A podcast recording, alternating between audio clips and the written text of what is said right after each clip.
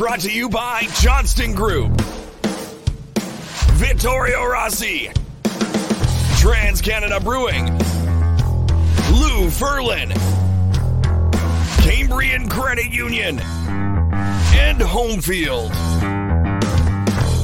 Hello, everybody. I'm Sean Reynolds from Sportsnet, about to be joined by Ken Wiebe from Sportsnet. Together, we are Kenny and Rennie, and this is the Kenny and Rennie post game show. After a game, I would say you don't no reason to get too overly excited about it, but I do think there should be excitement, even though it's 12:35 in the morning, and a lot of you are rubbing your eyes as you're trying to make this work. Thank you, of course, to all the people who are staying up this late to make this happen, but. I would suggest there's a lot of reason to be excited right now. And the reason you should be excited is to me, this is the game that puts me over the edge and has me saying the Jets will make the playoffs. Undoubtedly, the Jets are in after this. And I'm going to tell you why. You take a look, not only did the Calgary, Calgary Flames lose tonight, and yeah, I get it, the Nashville Predators, they won to keep pace with the Winnipeg Jets, but keeping pace isn't exactly what's happening. This is keeping pace with someone who's quite a bit ahead of you in the race. And if you take a look, the finish line is not far down the line here. Uh, and that's where the Winnipeg Jets are headed to get over that finish line and get into the playoffs. I know some people are a little iffy about this and a little worried about it. Here's why I would suggest you shouldn't be worried about it. The Calgary Flames, they're six points behind the Winnipeg Jets um, after this game. The Nashville Predators, five points behind the Winnipeg Jets. But the big advantage that the Jets have in both these scenarios is they have far more regulation wins, and that's the tiebreaker. So, in order for those teams to catch the Jets, even if they do catch them and tie them in the standings, which would be hard enough as it is, the way things are going. But if they catch them in the standings, the Jets are still going to win that tiebreaker. So that means that the Nashville Predators actually have to get six points up to pass the Jets, and the Calgary Flames need to get seven points up. They both need to end up a point ahead, or either need to end up a point ahead to to get ahead of the Winnipeg Jets and find a way to not get in the playoffs. And that's just it, it's it's not to happen. Like I'm telling you right now, even if the Jets, let's say they go five and four, even if the Jets go four and five, that means that the Calgary Flames need to go seven, two, and one to get past the Winnipeg Jets. And th- th- that's that's not a very likely situation. So, w- what you need in the case of both these teams is you need both uh, one of two things to happen you need the Winnipeg Jets to play mediocre hockey to bad hockey, and you need either the Nashville Predators or the Calgary Flames to absolutely shoot the lights out. That's what you need to ha- have happen here in order for this to not to play out. The Calgary Calgary Flames, they needed. They've yes, we know they've got one of the easiest stretches. It, apparently, the easiest stretch of any team heading down towards the playoffs but they needed in these last couple of games where they're getting their hard games out of the way, they needed to take one or a couple of those. This is a Calgary Flames team that just can't do what it takes to put themselves over the top. Um, and hey, I'll take a, taking a look at the Winnipeg Jets. Here's one of the reasons. You know, they play the the uh, Arizona Coyotes. they beat them the other night in in a stretch of hockey where the Calgary Flames have lost to that team twice uh, over the last couple of weeks. Um, the Jets come in here and they bury the Arizona, sorry, not Arizona, they bury the Anaheim Ducks. So those are two teams that they swept on the year, right? And those are teams that Calgary had issues with. And that's the difference. That's going to be the difference down the stretch here. Uh, it's going to get easier for the Calgary Flames, but we've seen that the Calgary Flames, not only have they been struggling with really good teams, they've been struggling with bad teams as well. Uh, so this is done. This is over breathe a sigh of relief. I know you guys aren't going to do it, you guys and gals out there. I know that you're too worried about it. Statistics tell us that the Winnipeg Jets are in. And the other part of this is the Jets are seemingly starting to come around. Now, it's hard to tell with the competition. Watch that Ducks team tonight. Um, two leaky, leaky goals uh, allowed in by the goaltender for tap ins. Uh, you know, the, uh, the, uh, Appleton goal is pretty much a carbon copy to a degree of the Kyle Connor goal. Uh, probably a puck that the goaltender should have had, leaks through, taps in at the side of the net, and, and give you know, give give the Jets credit for that. They're going to the net, and there's some breakdowns that we should do on those goals and tell you why they're good goals, regardless of whether or not you know they probably wouldn't have got past John Gibson. But the Winnipeg Jets are the better team in this game by any metric you look at it. The Winnipeg Jets are the better team in this game, and this is one of those things where if you get enough traffic, if you get enough action going to the net, if you skate towards the net, if you follow the puck in, if you do enough of the right things, if you outshoot a team to the degree that they did, if you outpossess the puck, if you really don't give the Anaheim Ducks a lot of opportunities to score, you're going to win the game. And this is getting back to it. We haven't heard this for a while, but it's the Rick Bowness blueprint the idea that you don't allow the other team to have the puck. You just go get it back as quick as you can. That was his line way back in training camp. We want to carry the puck, and when we lose it, we want to go back and get it as quick as we can. For the majority of the first period, and most definitely that second period, that's exactly what the Winnipeg Jets looked like. The second period is the Rick Bowness blueprint. And maybe, just maybe, the Jets are starting to figure it out that if you stay committed to that blueprint and aren't opening up and cheating for offense, just basically doing things the right way, that you should win games like that, even when the puck's not going in the net for you. And I'll say this I don't think the puck is going in for the Winnipeg Jets right now. Like I said, the two goals that they get were a little bit leaky, but you get leaky goals. You get goals like that when you throw enough rubber at the other net. That's how those pucks go in. So that that's why it's a good game that the Jets played. Yes, they're not firing on all cylinders. They're not picking the corners. They're not getting in any of the pretty passing plays. It just doesn't seem to be working. They're not scoring on the break breakaways, although Nick Ehlers scored on a breakaway to open the scoring in the last game. But for the most part, Kyle Connor's money when he's on the breakaway, it's not really happening, although he's able to get the monkey off his back in that situation. But you do enough of the right things and it's going to worry out, work itself out. But also, if you grind, if you grind hard enough on the opposition, and play the right way, you should put yourself in a situation to win every game. And so, what happens on a night like tonight? Well, you get a goal by Mason Appleton and you get a game winner by Adam Lowry. And this is it. This is the blueprint. It put you put yourself in a position, no matter what's happening in the game, to grind it down, score the right way, score off the right kind of you know volume and getting bodies to the net like they did in all three of those goals. You want to talk about get you know, high danger scoring chances? Well, when you are sitting right beside the net and you are redirecting the puck and are tapping it in from just a couple of feet out, those are the four sure goals. And you got to get the puck there to do that. And that's what the Winnipeg Jets did on this night. Um, give the Anaheim Ducks credit on a playing against a goaltender like Connor Hellebuyck, in order to score, you are going to need to kind of take away his eyes. That's what they did on two of those goals. They showed enough fight to get back into that game, but the Winnipeg Jets were clearly the better team on this night. So if I'm right, and the Winnipeg Jets are going to be making the playoffs. The battle now, and it was interesting because I asked this question of Rick Bowness uh, and the players, and they had said, you know, we're too focused on the playoffs to start worrying about what our playoff game looks like, right? Um, I, think that they have to. I mean, there's an expectation. You you can't play these games not expecting to get into the playoffs. So to round into playoff form, uh, that's what you need to be doing. If they play that second period, that's what the Winnipeg Jets looked like at the beginning of the year just a suffocating defensive team that gave you nothing through the neutral zone. You could see it time and time again whenever the Anaheim Ducks got the puck. They were basically just turning it over. They were skating it up to the center line and turning the puck over if they got that far. That's what's going to give the Winnipeg Jets success. Now, I'll say this it's the Anaheim Ducks. Let's be honest. Even when they were trying to make passes and had open uh, areas to make passes, they had you know, they couldn't make passes. Uh, they had pucks bouncing over their sticks, not because it's a bad night or anything like that, but just because they don't make crisp, clean passes. Uh, this is clearly a team that deserves to be where it is throughout the season. And the Winnipeg Jets are a team uh, that, by all accounts, should be a better team than this. So, you can only play the team that's in front of you. We know that. Is is this a perfect example that the Jets are rounded into form and ready to take things on in the playoffs?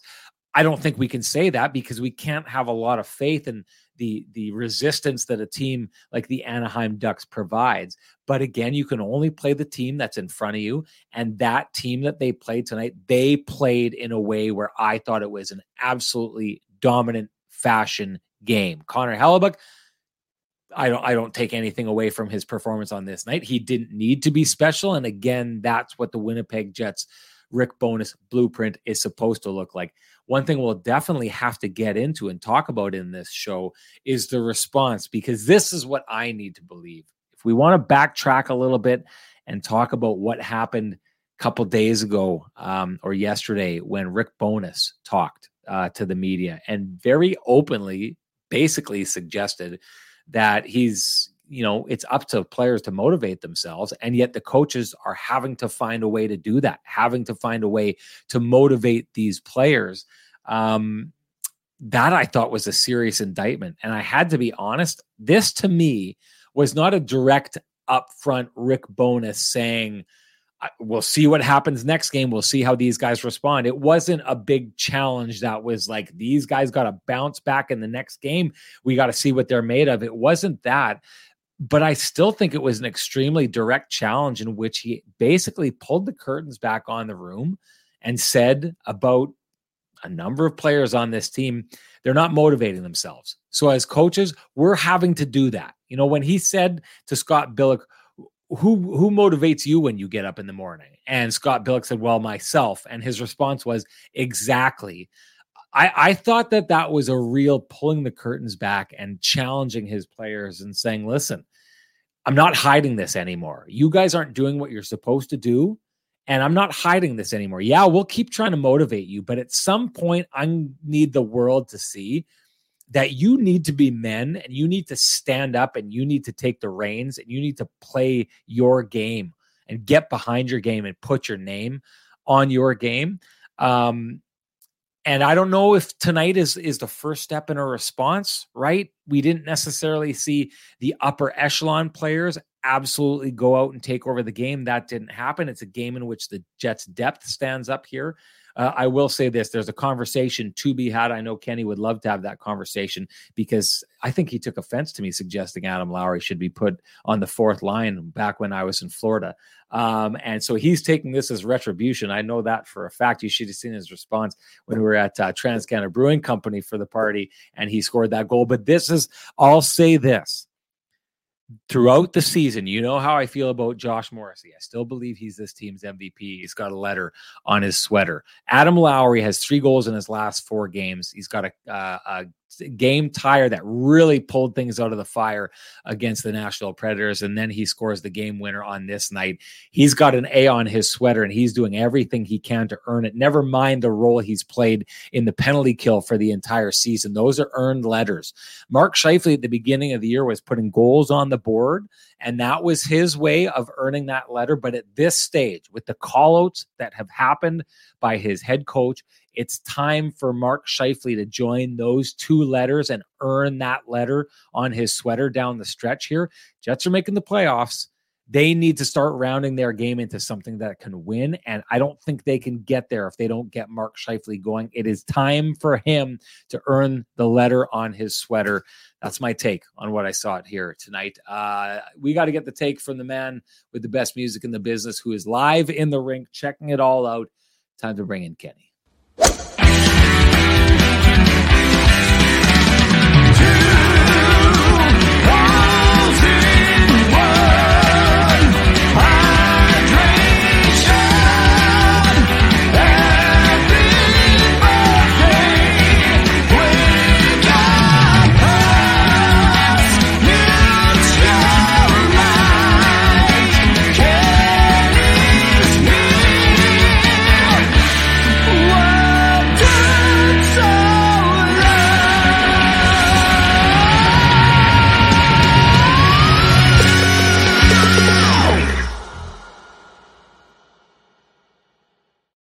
Again, I'm not sure uh, how much of it you caught because you've uh, been working hard while I've been entertaining the folks here, or some would say Indeed. entertaining. Some would say, uh, "I'm entertained." God, what took so long is what they're saying. Uh, but Ken, uh, I would suggest the second period was the first true return that I've seen of the Rick Bowness blueprint executed by the Winnipeg Jets in I don't know how long. Uh, but to me, I, that's what I saw. I'm not sure I saw it coming based on what had happened uh, with Rick Bowness's comments the days before. But um, take it for what it's worth. What did you take away from this game? Yeah, it's interesting, Sean.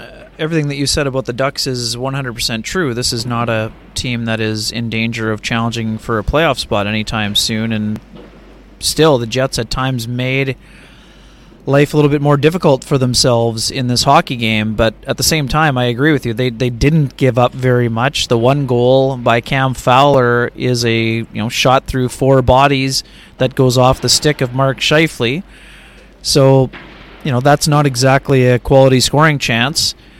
And I don't know what you saw on the replay, it was a good shot by Frank Vatrano, and yes, Derek Grant was standing in the vicinity, but I didn't think that he took away Hellebuyck's eyes on the power play goal. Or what did you think? Uh, I mean, I think there was a distraction. It goes. Definitely, there was a screen there. It's yeah, one of those nights. It's not like it's not Connor Hellebuyck's best night, but but there was there was a guy standing right in front of him, yeah. right? Like I think you have to be concerned, and sometimes even if you're a goaltender, and your concern has to be that there's a guy right there, and you don't want a puck to hit you and flop right down. You're Yeah. trying to make a certain kind of save, or maybe redirect the puck out of, of trouble. This is why it's important to get guys to the front of the net. So I don't know that he entirely stole his eyes away.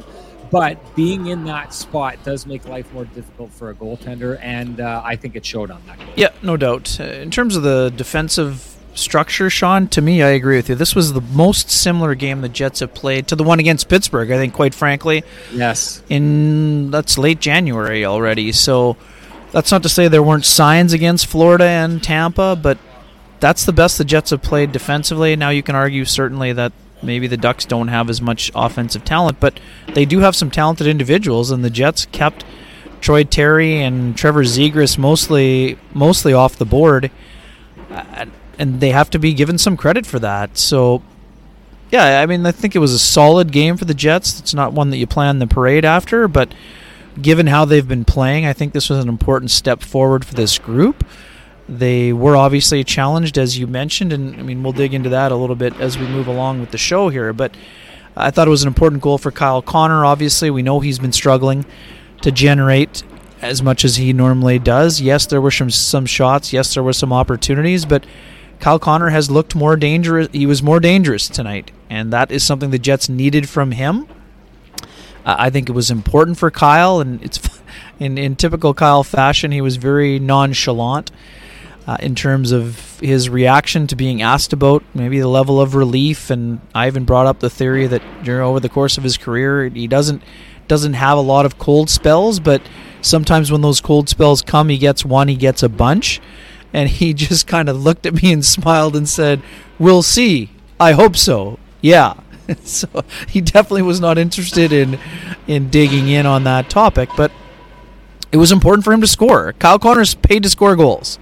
He has 28 goals last year. He had 47. His numbers are down dramatically, and that's a problem for the Jets when they're not scoring. So good on him for getting it figured out. And even Adam Lowry was saying the thing about Kyle, he's very talented. We know he's skilled.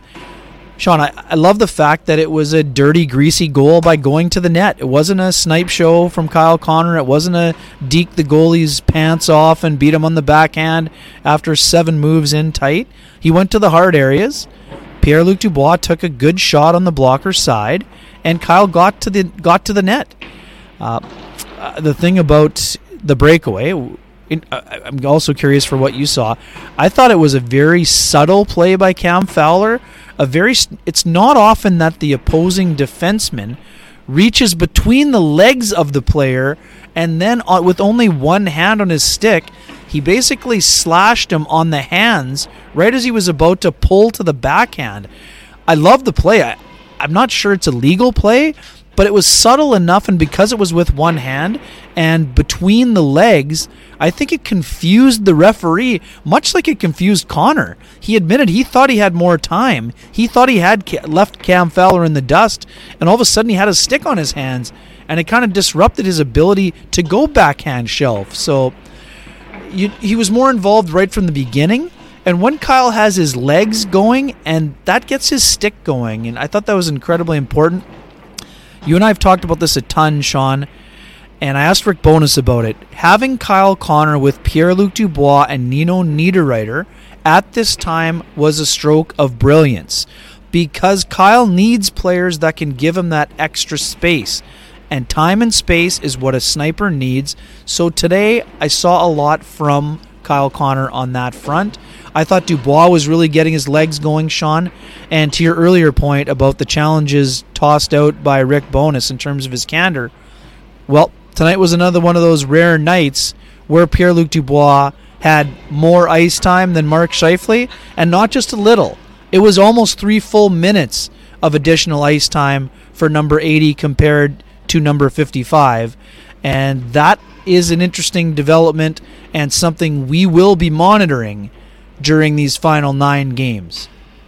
No doubt. Uh, Ken, you're looking sharp uh, as usual. I'm trying to hold it together here. Hey, listen, when I need to cheat, good Whalers hat, on, buddy. I just throw on the Whalers hat. Uh, it's funny. I was out at the store the other day, and someone right off the bat was like, "Nice hat," and then and then he was like, "Wait a minute, I know who you are." And then and then he said, "I should have known. Just a, not a normal person would have been wearing a Whalers hat." And I was thinking to myself, "What does that mean? What, what's a normal person?" I I love the Whalers hat. I think. Uh, I, Listen, one of the reasons we do wear it, it's one of the reasons I didn't like a couple years ago that the Carolina Hurricanes brought the logo out uh, mm-hmm. because I like what like as journalists we can't pick sides, right? So to me, I bought this because it's a neutral logo, right? Like I get to wear a hockey hat and have a neutral logo where it doesn't look like I'm pulling for anyone.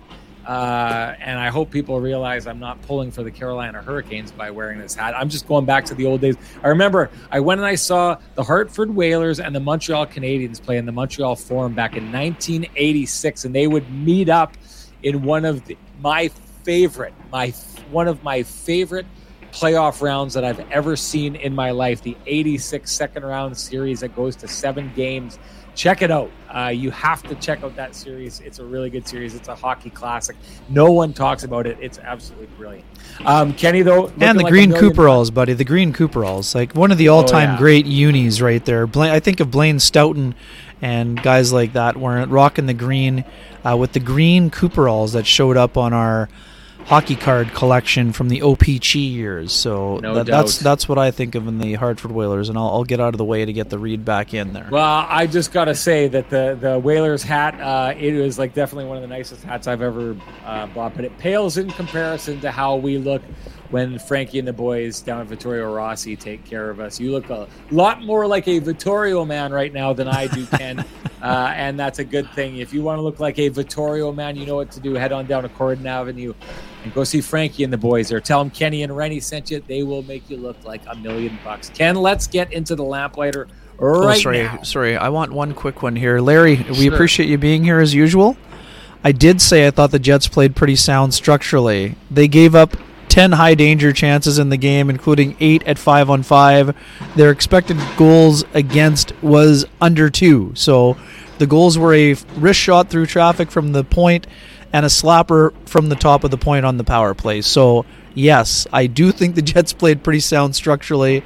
I did not say they played sound structurally against a highly uh, you know, high octane offense, but that's not their problem. Can they do it against the LA Kings on Saturday? We'll see because they're going to generate a lot more than the Anaheim Ducks did. But that's my assessment. If you don't agree with the assessment, that's no problem. But that is my assessment, and I am fairly confident, having seen it in person, uh, that the assessment is accurate. Um, Ken, your lamplighter, what do you got? Oh, it's got to be Kyle's goal. I mean, it wasn't a Kyle's? wasn't. No, I mean just for the importance for him in terms of the importance in the game. It's Lowry's game winner, generated by that line being excellent. But for the Jets to succeed down the stretch, they need Kyle Connor going. And the fact that Rick Bowness went out of his way to we've how many times we've heard Rick Bowness and looked down at the bench and seen him absolutely flabbergasted by the fact that Jets don't shoot on two on ones. So it's twofold. A, Kyle Connor needed the goal after going 11 without, and B, he went to a hard area. So it wasn't the prettiest goal of the game.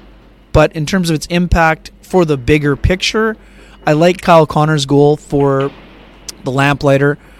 Obviously honorable mention to Lowry, who collected two points tonight to get him to 200 in his NHL career. But I, just think that in, in terms of, I know the importance of the game winner, obviously, but for the Jets top six to have been struggling the way that they have, they needed Kyle Connor going, and it helped uh, get him going in the game itself. So, yeah, I am going to stick with Connor as the lamplighters, but I understand if some folks would prefer that it is the Lowry goal because it was also a very important goal. I can't. Uh, I can't believe this. Actually, I'm blown away that you didn't go in the direction of Adam Lowry. Uh, not only because of what I had said earlier on uh, in the show, but we've seen this from Kyle Connor earlier in the year where he got a goal. I think it was an empty netter, and we are like, okay, he's going to break out of it now, and it didn't really happen. So. I mean, this is this is a goal where he's in the right spot at the right time, taps it in. It's you know, but he went to the spot. He doesn't always go there. It's the right thing to do, but I mean, this to me, Adam Lowry and what he's been doing the last little while. Let's keep in mind that Adam Lowry was that guy who went on that ridiculous goal scoring uh, uh, dry spell for 35 games. Time. Yeah. 35 games. But if you take a look at this here and tonight, just that I, I love the play. I love that he just gets to the front of the net and he's got a guy there. And it's exactly what you said the other day. The problem with Dylan DeMelo when he allowed that goal the other night. You do, if you don't have the guy's stick, you don't have him. Period. And this was one of those times tonight where he just used his big body, put his stick in a spot. I don't even know that his stick moved until after the puck went off it and in. This is Brendan Dillon pulling the perfect yeah. bank shot. But what I love about this is this interesting. Is, yeah, three three blue paint goals. Yeah, no, that's that's what I'd said uh, earlier on in my intro. It's like every single one of these goals. If you want to start putting goals in the net, maybe stop floating shots in from distance or trying to pass it from one side of the ice to the other side of the ice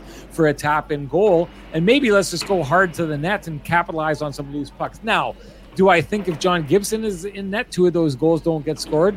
Damn rights I do. I think that that was really bad, leaky goaltending that it went through. But the fact of the matter is, if you don't put the puck to the front of the net, you're not going to have much of an opportunity. And the Jets did that on that night. But to, so because of that, because even Kyle Connor's goal is a goal that I think the goaltender would like to have back. Uh, that I think if their starting goaltender had been in, that doesn't end up happening. That goal that is scored by Adam Lowry happens you know 10 out of 10 times in that situation because you can't miss when you put your stick down and just invite the player to pass it off the stick. And what I like about this too, Ken, is it's it's two it's two guys who are you know at a time where their head coach is calling out motivation. These are two guys that don't ever really seem to need their coach motivating them, right? Like we don't ever see Adam Lowry taking a power or a penalty kill off, right? That just doesn't happen. He's getting the job done. He's fighting for every faceoff. He's battling. If someone needs to fight, he's the guy who fights. Adam Lowry was not the target of Rick Bowness talking about players needing he to motivate not. themselves. And Brendan Dillon isn't either. And those are the two guys who come out and make sure that the Winnipeg Jets get past the Anaheim Ducks, get these all important two points in this situation here. So that's why I've got Adam Lowry yep. uh, as my lamplighter on the night. But hey, to each their own. And uh, because it's to each their own, we want to hear from you. What's your lamplighter of the night? Tell us. And uh, you are automatically entered to win a frosty, delicious eight pack of Lamplighter Amber Ale from our friends at Trans Canada Brewing Company. If you can't wait for Kenny and Rennie to gift you one, well, then head on down to Trans Canada Brewing Company. Join them in their tap room at 11290 Kenaston. Great beer, all kinds of beer, great pizza great appies. And if you would like a taste of each of those things that I'm talking about, well, I know a great way for you to do it. Why don't you head on down this Saturday? Come join us at the final Kenny and Rennie live event at Transcanada Brewing Company. 25 bucks gets you all you can eat pizza, all you can eat appies, and your first drink for free. It is a steal of a deal to head on down there. Uh, if you'd like to, take your phones uh, take a, a, a, screenshot of this. It'll lead you right to where we need to go. Kenny will follow it up with the link to get there. Uh, I haven't been able to get a beat on ticket sales the last little while, but I have a feeling there's some open. We would really like it if you could help us out and sell out this event and have us going four for four. Never mind the fact that you get to spend a little time watching hockey with a great group of people, and the food and drinks are stupendous. And you would never go to a place and get that kind of food uh, for $25. Uh, so come on, come on down, join us. Last one. This is the last call for it. So uh, let's pack that room, people. Give us absolutely. Thank and there's so there's some unbelievable Whalers polls in the chat room tonight, Sean. By I the way, just some absolute fire, some great It's good. fire in there. I love you. Love to see it. You love to see it.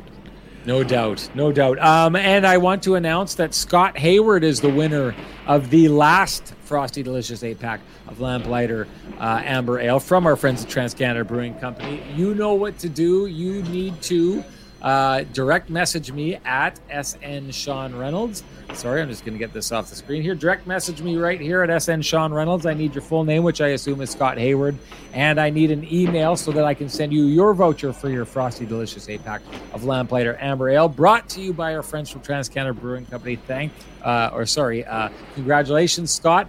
You are on the clock before Saturday. Um, Ken, let's get to the Johnston Group.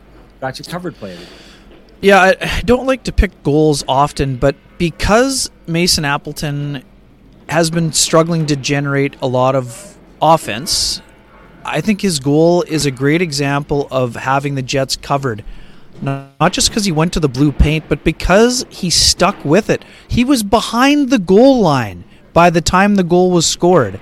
So I love the fact that Dylan DeMelo jumped up in the play. Lowry gets him the puck. Mason Appleton with the great net drive down the wing. He's being taken out by the defender. And even though he's behind the net, he still got his stick in tight before his momentum carried him forward. The fact that he stuck with it there.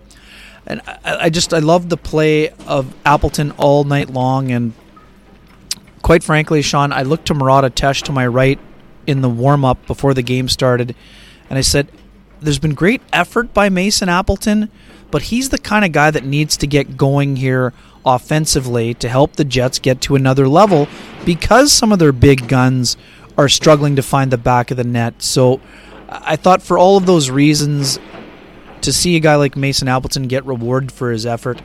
Uh, I'm choosing him as the we've got you covered play of the game for the net drive in particular, and the fact he was on the ice for you know a lot of the game trying to protect the lead there. So we know that things got a little dicey for the Jets at times when Namestnikov rings the rings the bell late with the empty net, and some people wonder, oh boy, is that going to be a Patrik Stefan moment where the Ducks come back the other way, and all of a sudden the Jets are lamenting the loss of one or two points.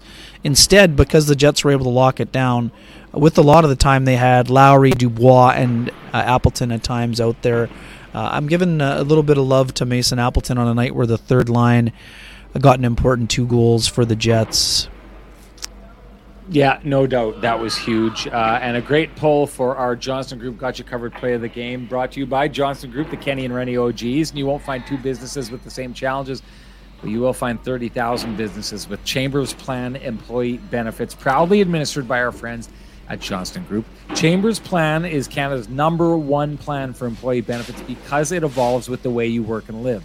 The plan is run as a not for profit designed specifically to support small businesses, and its unique pooling strategy keeps rates stable so you won't have any surprises at your next renewal. Chambers Plan now comes with professional consulting on key financial, legal, and HR issues, and Teladoc telemedicine services are included with every health option. See how Chambers Plan can benefit your business by visiting chamberplan.ca. Now, Ken, I wanted to have this conversation because it's one of the things we were texting about back and forth behind the scenes. Got to bring it into the show here. Sure. Um, Blake Wheeler and overpassing the puck. Um, I, I'm wondering about this because t- tonight was just another example of it. Just seems at like I joked to you that when he had that kind of semi breakaway there, I was surprised he didn't drop past that thing the way he'd been going. Now it seemed like towards the end of the game, um, he had, he he was starting to shoot the puck more. He had an opportunity where he shot the puck and just missed on a low shot just to the outside of the post. Uh, I just thought the idea of getting the puck to the front of the net and let, letting people capitalize on it. I don't know if his coach reached him in this situation here. I don't know if Blake Wheeler is just at a stage where maybe he's not confident enough to move the puck to the net. I think it's 18 games since he's scored a goal. Or I don't know if this is just Blake Wheeler has been for a time and not that long ago one of the best setup men, one of the best assist men, one of the best passers in the entire NHL. I, I don't know what your take is on this, but when I see this, I see a player that is is kind of constantly doing the kind of things that the coach is trying to get the team away from. He wants them to play a more direct style, like we talked about tonight. Get the puck to the net, and you tap the puck in. Three tap in goals tonight are why they're they win here tonight. This to me is the one thing that I think it, like this stands to me as a symbolic holdout of what Rick Bowness is trying to get his team to do. Get the puck to the front of the net, go to the front of the net yourself, and instead you've got Blake Wheeler for a large chunk of this game trying to, you know, pass through seams and get wide open net goals. Uh, I know he's been successful at it in the in the past. Um, it seemed to me to stand out like a sore thumb on a night like tonight. Yeah, I mean, he did have one of the chances that he ripped wide, but no, I mean, there's been tons of times when when Blake has has looked for a, a pass when the shot has been there. Some of the times it's worked out very well, but of late it, it hasn't always worked out. I guess. Yeah, to me it's super interesting, Sean. That that line wasn't getting a ton of ice time. I think I have I've just had the sheet up here. Blake still finished with 1645 that's a fairly low number for him. He only had six shifts in the third period. He was out uh, for one shift late in the game, 28 second shift with 117 to go. We know he's often the guy that's out there protecting the leads. So it just right now, and this is a good time to transition to the other subject. Mark Scheifele is not playing his best hockey right now. There's no there's no way around that. Uh, we have to. I wasn't in the room, Sean, so I'm going to have to lean on you here. But my interpretation of what Rick Bowness said about motivation was partly directed at Mark Scheifele. I don't think there's any way to interpret that otherwise, unless unless you tell me that I'm wrong. I'm not saying he's the only one, but to me, Mark Scheifele has not responded well to the benching. Uh, his body language at times has been poor, and right now I thought he went from being one of the Jets' best players on the Florida swing yeah. to someone who's not having much of a factor on the outcome of games at a time when his team absolutely needs to lean on Mark Scheifele. Right now, he is not delivering on that front, and that that could be a big time concern for the Winnipeg Jets here in the final nine games of regulation. Well, I'll say this. Uh, most definitely, I think that you can interpret from Rick Bowness's comments that Mark Scheifele was most definitely one of the players he was talking about. I think yep. I think there there is no doubt about it that when he makes that comment, that that's one of the players that he's referring to in a situation like that. I would think, based on what we're seeing uh, from like again on a night like tonight, I thought Blake Wheeler's game was a holdout. It was no, I'm going to play this way, even though it seems to be not you know, the direction that you're trying to take this team in. Like you talked about it, you gave the lamplighter to Kyle Connor because Kyle Connor went and played Rick Bowness hockey. He went and not, not only was he fast all night, but he's going and he's driving the net and getting to a dirty area and he capitalized on it. So to me, I take a look at that and I think Rick Bowness sees that situation. He's like, check, this guy's doing what I want him to do. Mason Appleton, check. He's doing what I want him to do. From the point, like the players from the point, uh, Josh Morrissey, I thought had a really busy game, and we got to get into how he makes that first goal happen. I don't know that a lot of people would have picked up on that, but Josh Morrissey had a sneaky good game. Also, at a time where he was like jumping up and being really active. Same thing with Dylan DeMelo. Like these guys were showing me tonight that Rick Bowness has asked, "This is what I want," and those guys got it. And to me, the Blake Wheeler constantly trying to pass the puck and make something fancy happen is an example of him holding out and him saying, I'm going to play my kind of game and that's what I'm going to do. And, th- and that's not the game that we talked about in past shows. He's had his success this year yeah. under the Rick Bowness system by going to the front of the net, creating havoc like like the Ducks did on their second goal. He's good at that. He's a big body. He's good at tipping the puck. He's very good at getting his hands on the puck or his stick on the puck after there's a rebound and putting it in the back of the net. And he's not playing that way right now. He's playing the way that we saw him play for years under Paul Maurice. That is vintage snake charm. What we're seeing from Blake Wheeler tonight is vintage snake charmer. So to me, he stood out as an as a bit of an island, a holdout saying, "No, I'm going to play this way." So I can't think that Rick Bowness is saying saying that to just Mark Scheifele. I think he's another guy uh, in that comment. But let's be honest, it, it's it's more than just those two guys. Some of those guys came over to the right side tonight. Is that King Kong Bundy in the background there? I think someone's ripping up a, a turnbuckle with his teeth in the background there. Yeah, uh, it's one of the uh, fired up workers here. They are turning no the floor down for another sport. It looks like they're having a good time. But but I, I, to me, I, I, think I agree with you on the Mark Scheifele thing. Mark Scheifele, you and I talked about it through a lot of the stretch of bad hockey that the Jets have played. Mark Scheifele, I've thought earlier on, you know, if we're thinking back to the kind of the days where they, you know, uh, they uh, they they beat the Edmonton Oilers, uh, where they lost to the Sharks the next night. Mark Scheifele looked to me like he was one of the more engaged Jets players and was playing things right. I, am not seeing that from him right now. Uh, and yeah, I don't think he's handled this that well. And I I, I think Ken, we got to get to it.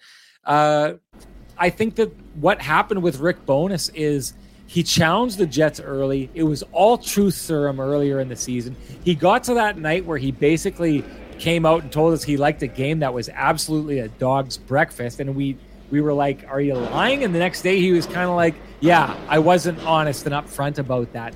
I think that Rick Bowness ran into a place where he saw that challenging these guys and telling them to put on their big boy pants. But there are some people in the dressing room that said, "No, I'm not putting my big boy pants on. I'm leaving them crumpled up on the floor, and I'm going to crumple them up and throw them down on the floor in front of your face. I think he ran into that. So I think he soft pedaled it for a while. So I think Rick Bowness came to the point where he said, you know what? Talking to these guys and challenging them, it doesn't always work with these guys. It did at the beginning of the year. It's not working any anymore. So then he soft pedaled it. And then I think that he saw that when he soft pedaled it, that wasn't working either because he was catering to players. And i think that that's what happened under the old regime that you, they catered to players and tried to convince them please come around.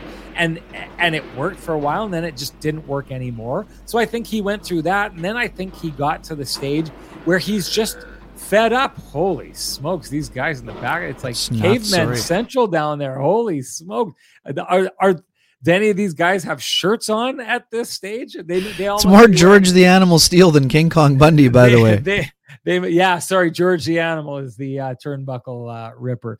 Um, but I think what happened with with uh, Rick Bowness at the end there, by the time he came out with that, is he just wasn't willing to hide it tonight. I think he basically said, like, look, they're not playing right. We talked about how confused he was, Ken, that his team wasn't playing the blueprint after he showed them that the blueprint didn't work. And he's tried a bunch of different ways to get them to play the blueprint to convince them to do it. He played the night he played the the stern dad role and that didn't work and then he played the well, we'll see who's going to show up next game and he challenged them and they didn't respond to that. And then he soft pedaled them and he patted them on the back and he rubbed them on the back and then that didn't work. And then I think he just landed on the idea that you know what there's some players on this team that just are refusing to play. They're refusing to to put forth their responsibilities to this team. And I think he just got to the point where he was done hiding the players. And so, short of going out and specifically pointing fingers and saying, this guy's not responding and I can't motivate him. And let's be honest, it's his job to motivate himself. And it's the same thing with this guy, and it's the same thing with this guy. I think what he did was he used the media as a tool in this last game and he removed the curtain to say, there's players on this team that are simply not playing. They are simply not doing, you know, putting forth their responsibilities. And I think it was smart because I do think that we saw some holdouts on the ice tonight of guys who were like, no, we're still not going to play your way. We're going to play it the way we want it to play. But I think there was enough guys on the ice that rose to the challenge here tonight that saw things were stripped away. We need to go play a specific style of game. That what may happen, what I think will happen going forward, is that enough of these guys will play the game the right way that the guys are will who aren't playing it the right way are going to find themselves on an island. And then it will be the peer pressure from within that room that drags those guys back into the fight. It just should not be players wearing a letter who are getting dragged back into the fight. Yeah, and quickly, I just want to dig into this a little bit more once again because I wasn't there, Sean. How uh, I was blown away when you sent me the text yesterday with the comments from Rick Bowness. Like this is this is in case of emergency break glass territory. Oh, is it not? beyond beyond? Oh. This is this is I've pulled out the fire hose. Oh, and my God. Cranked, cranked the the the water on, and we're starting to douse the flames. Oh my! I I, was absolutely. It's mind-boggling. The and there is, no matter how much truth serum a person has, Sean, you don't play that card unless you feel it is absolutely necessary. Yes, Be- exactly. because the only it's hard to imagine it getting worse on that front. We've talked about this, Sean. Mark Scheifele can be one of the most impactful players on this Jets team. His 16 goals and 20 points in 2018 were earth-shattering. He set a record for goals in a series in that series against Nashville. He can be dominant. But right now, it's completely baffling. I I thought there were times his effort looked better today. And Sean, this could be completely reading into it too much, but I don't think so. Mark Scheifele prides himself on being one of, if not the first person on the ice every single day. Today, Yeah. Sean, for the morning skate, I don't have the exact total, but he was about third or fourth last onto the ice. Now, it's entirely possible he had some kind of video session or something else going on, but you can be sure that if I'm noticing it, Sean, you know his teammates are noticing it. And when someone who prides himself on his work ethic is coming out later than normal, that that's something that people would notice, I think. And hey, maybe Mark shakes it off and has a strong finish to the season and to the trip because they need him to. If they don't, if he if he is if he's not an impactful player for the Jets down the stretch, it's hard to imagine the Jets getting anything accomplished if they get into the playoffs. And Sean, I know what your theory about Calgary is completely right. Again, look at today. The Jets are now six points up on the Flames. It's over. It's they over. they need to be seven in terms They have of to. They have to get seven. Seven, Yeah. making up seven points in nine games. Like this is, like I said, there, there's only one way this happens. yeah. Nashville's both- not going away quite yet, right? Uh, not not quite yet. And yes, they they got out a win That's again. yeah, it's against a playoff team. still they, they it's it's a t- the toughest schedule in the NHL down the oh, stretch. Oh, yeah. that's what they need to overcome. The And Jets should in get in. order to do it. Yes, the, the the Jets are in. I'm not one bit worried about that. Um, but I couldn't agree with you more, Ken. Uh, hey, let's uh, give a shout out to our main man, Sweet Lou.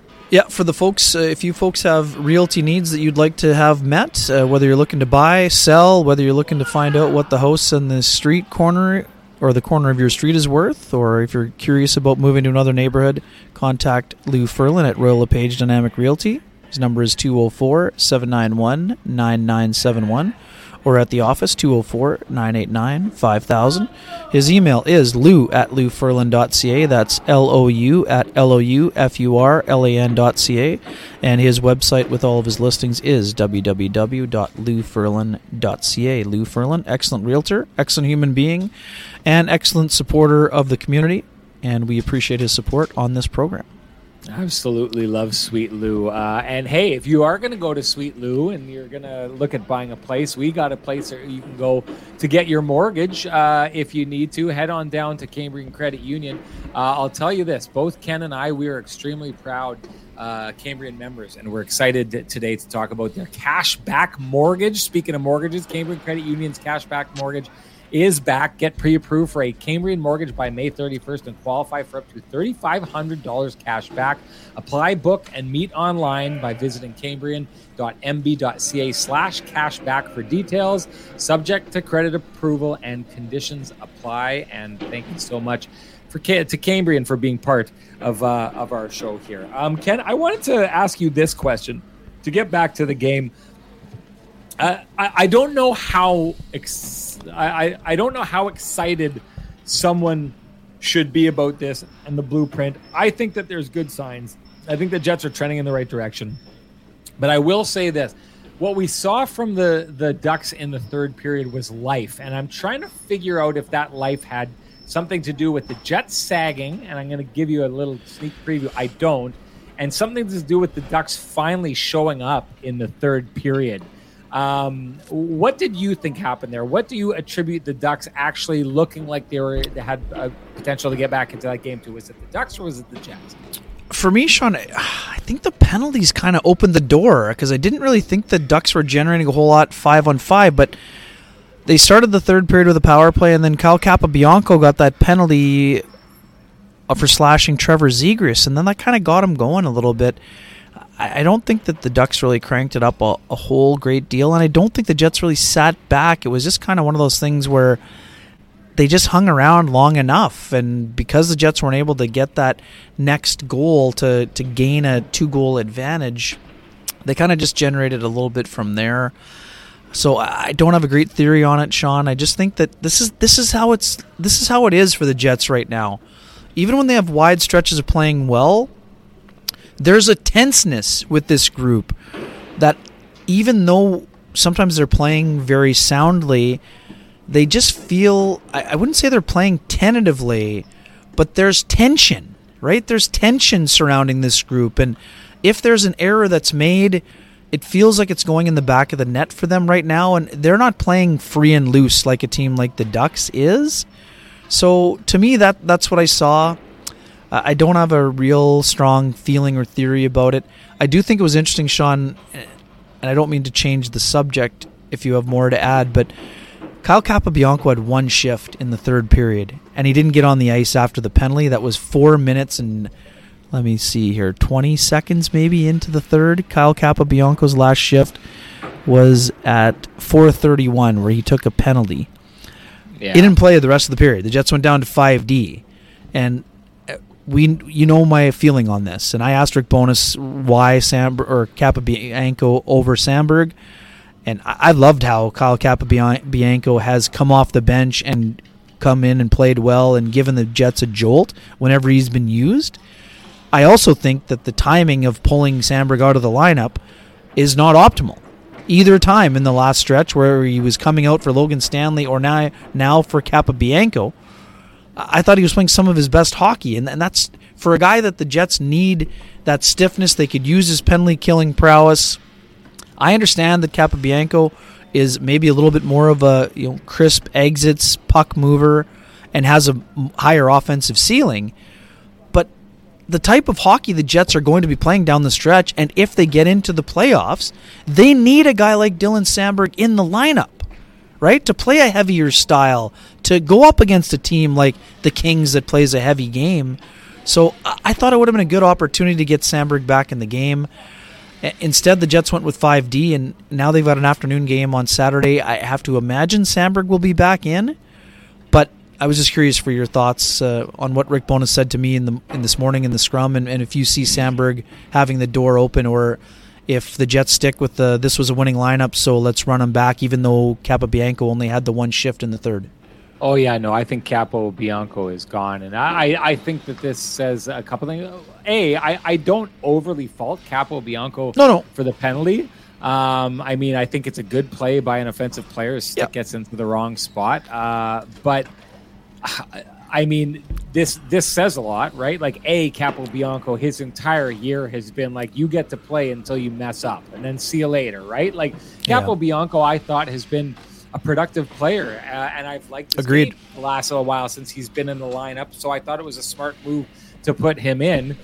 This is probably the last we're going to see of him this season, right? And I think it's a little bit of a switch. Remember earlier on in the season when Rick Bowness would take guys out of the lineup, even though they'd played really good hockey. And the message behind it was essentially, listen, it's just your turn. And his idea was he didn't like taking players out when they'd failed because he wanted them to feel like they were, you know, achieving. The only reason they came out of the lineup is because they've got a lot of good guys. And so he wanted to take them out with confidence. I don't know how this affects Capobianco going forward.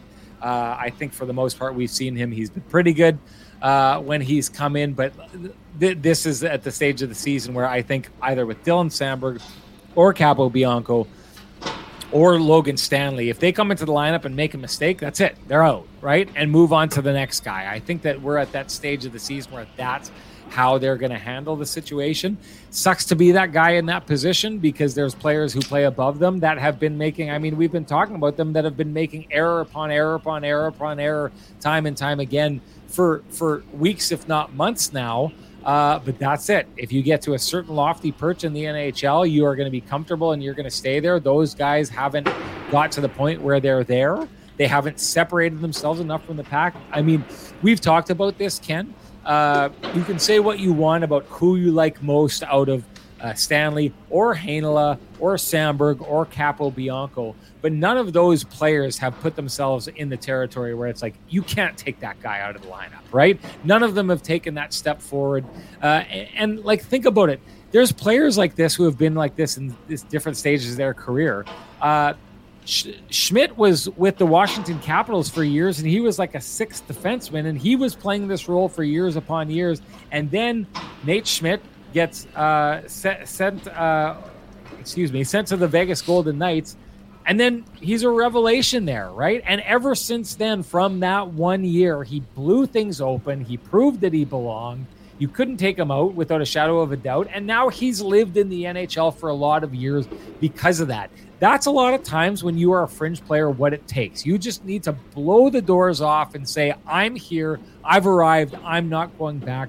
And none of these three or four players, if you want to count Ville Heinola in there, have been able to do that. So this is their lot in life. Uh, I think it's uh, upsetting for Kyle Capobianco because, again, I think this may very well be the last time that we see him this season based on what happens going forward.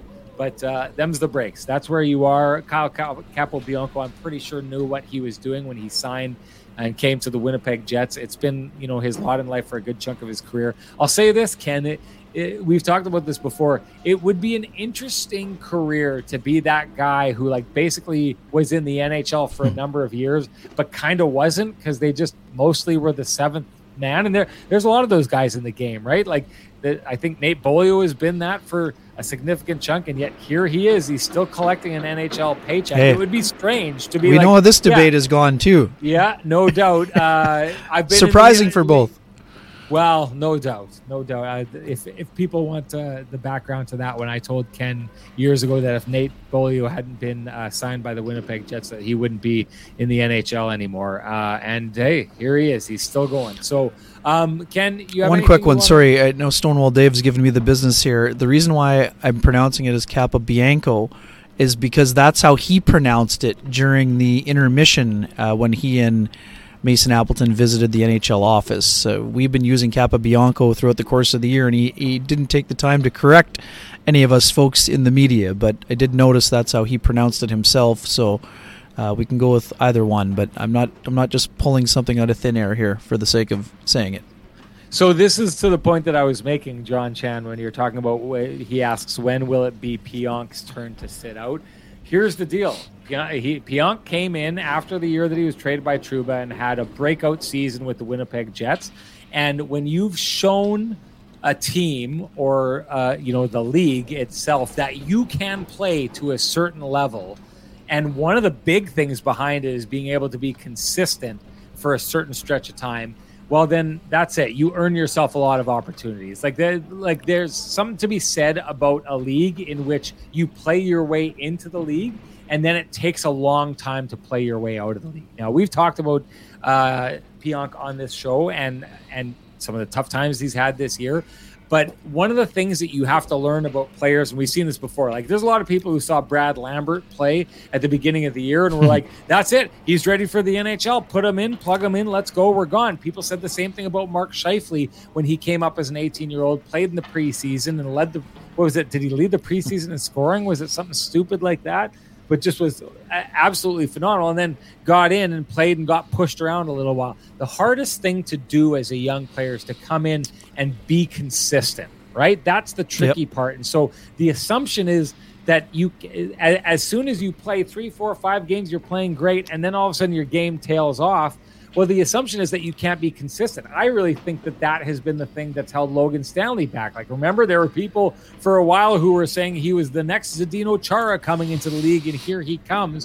But his problem, time and time again, is while he can look like he's an impact player and get into the kitchen of the other team, and even you know that shot when he gets on net provide a little bit of offensive flair it disappears for long, long, long stretches of time, right? And so that that's what we're looking at. Neal Pionk had a year, and he was like that with the Rangers, not quite the level he was the first year he was with the Jets, but he had a year where he looked fairly consistent for a long time. So you know it's in there. So there's that, that's going to buy you all kinds of time to make mistakes and do things wrong and have you know troubles like he had this year and to a degree last year as well. Uh, and that's going to buy you time because coaches are trying to get you back to something they've seen from you before. Whereas the new players, coaches are trying to get you to something that they've never seen before. And I think there's a difference in that. Uh, that's why a guy like Neal Pionk is not sitting the way that uh, that well, you would suggest he should be sitting. And not only not sitting, he, he was on the ice for the last 40 some seconds today. Morrissey and DeMelo were out there for the first batch, but for the last 106, Pionk was on the ice with Brendan Dillon. And Rick Bowness was asked about that after the game, and he said he deserved to be on the ice. So actually, I thought the Pionk was pretty steady today, and I know folks are talking about his skating. Hey, I've been talking about it, Neal being injured almost all year, and even though Pionk himself denies it, uh, I don't think there's any way you can look at his game and his skating and say that he's not hurt. He obviously is hurt to a degree, and I, I will not be surprised one bit if at the year end availability, Neal Pionk announces he needs surgery for something, whether it's a hip or a sports hernia or whatever it is. I don't think there's any way to players just don't all of a sudden aren't able to skate the way they once were without there being a physical impediment. No. He's still a pretty young player, so that's no neither here nor there. Uh, but you know, Pionk was was battling today. I thought he was involved in the game, and actually, I actually liked his game in a lot of ways. And I love Dylan DeMelo's game, Sean. We've talked about him a lot. He's elevated his game offensively. Oh, yeah. Uh, today, I thought he and Morrissey were absolutely dynamite in a game where the Jets really needed them to uh, be really good.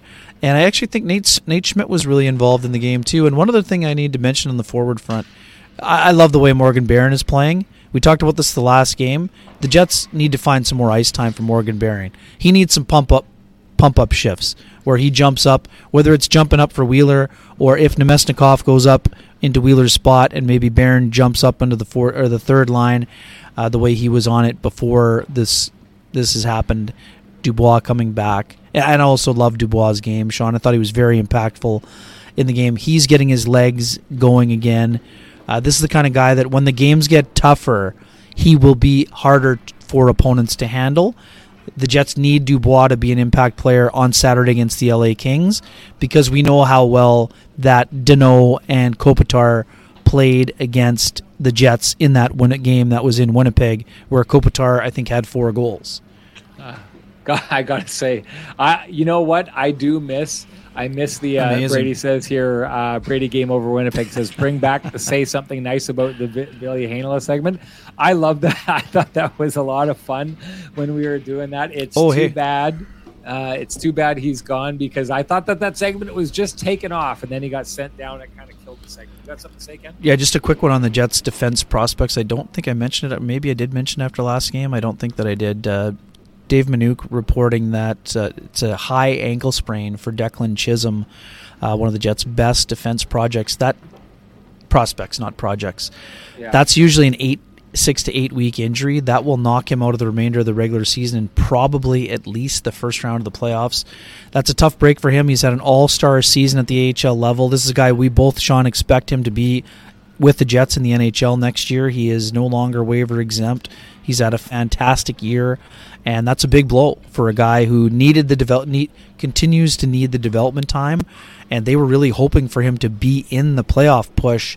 And eating up valuable minutes for the Moose, and now they're going to have to go on a really lengthy run for him to get that playoff experience down the stretch here. I'll tell you something, Ken. Uh, I uh, well before I tell you something, uh, like I said, I'm always expecting coming to the show, expecting to make it a Sean's headband version of the Kenny and Rennie show. I just usually forget, but I didn't forget this time. So under the wire, let's make this a Sean's headband version of the Kenny and Rennie show.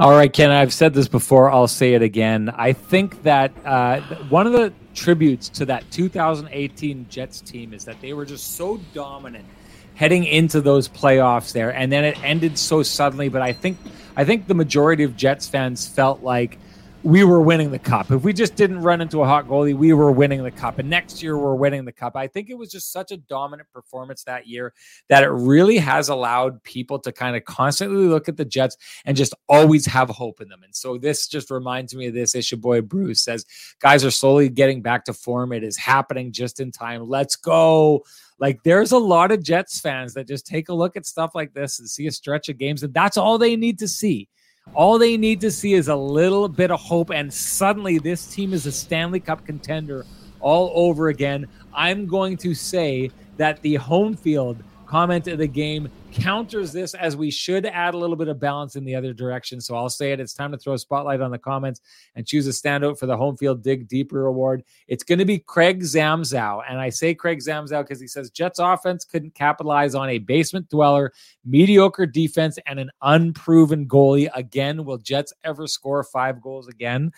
Um, I will say this: uh, if you are sitting here and you are not a believer, and you've listened to this show, and we've talked about, you know, the getting goals the right way uh, and limiting the offense of the other team, and getting to uh, Rick Bowness's blueprint um, in the second period, let's all remind ourselves this was a bad team, a bad team by any metric, with a backup goaltender coming into this game and it was close down to the wire here. So uh, before you start planning your uh, Stanley Cup parade, uh, maybe take into consideration who they play. There's a good solution for this.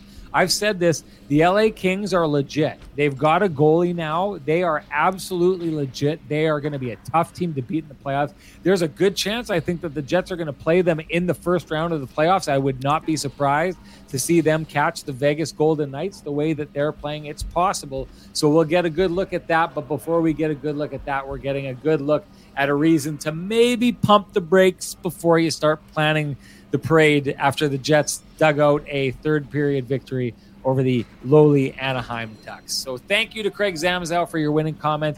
And just like Craig Zamzow, Homefield is always going to dig deeper to find the best marketing solution for your company. Find out how at myhomefield.com ca. And Craig, you know exactly what you need to do. Direct message me at SN Sean Reynolds. Send me your first name, which I know is Craig Zamzow, and send me an email, and I will send you a voucher for your Kenny and Rennie slash home field trunk shovel. It's a beauty. I know you live way out in western Manitoba, but I think you get in every once in a while. We'll hold on to you, uh, hold on to one for you if that's what you need us to do. So thank you for that. Thank you, Kenny. Great job. Yeah, we might thank even you, deliver it on a golf trip. We might even deliver it out there this year. We'll see. Wow, that is that, It's hey, a bold, bold move. Bold I've move. family out in Roblin. I could uh, I could take a trip out there. Maybe That we'll meet him uh, halfway. How about that? that would make sense. Compromise. Uh, we'll see. Either way, uh, it is our last time. Uh, I'm going to put out the call. I'm going to say we want this bad, ladies and gentlemen. We want to sell out the room on the 25th for the last Kenny and Rennie live show at TransCanada Brewing Company. Uh, only you can help us do that, and you can help us doing that by scanning this QR code uh, and purchasing tickets to go down to the Kenny and Rennie show this 25th, this Saturday. Kenny won't be there. He's down south. I'm there. It's going to be a big game against the LA Kings. You need to come check it out. We'd love to see you down there. And like I said, $25 for all you can eat pizza and appies and your first beer on the night. It is a hell of a deal. You should take advantage of it and come down and see us and enjoy the game while you're down there. Ken, if you could put up Yep, the uh, there it is. Uh, if you can't scan the QR code, just copy this, uh, paste it, and uh, head on over there. Buy your tickets. I can't wait to see you all down there. It's going to Let's make great. it four Thank for you, four everybody. people. Thank you, Kenny. Uh, and I will say this before we shut this down. uh, I will say what I always say. Uh, if you appreciate the conversations happening in these spaces, please, please appreciate our sponsors who help to keep these conversations going in these spaces. For us, that's Vittorio Rossi, TransCanada Brewing Company, Johnston Group, Lou Ferlin, Cambrian, and Homefield. And I'll say it one last time. If you do appreciate these conversations, the best way to show us that you do is to support our sponsors. And the easiest way for you to do that right now is to come down and join us on the 25th. We'd love to see you down there. Thank you, everybody. The doors open at 2 o'clock on Saturday. We will see you down there. Uh, and other than that, we will talk to you all after a huge game against the Los Angeles Kings on Saturday. Uh, or we'll talk to you earlier if you're down at the party yourself. I can't wait to see you down there. See you later, everybody. The Kenny and Rennie Show is brought to you by Homefield, Cambrian Credit Union, Lou Ferlin, TransCanada Brewing, Vittorio Rossi, and Johnston Group.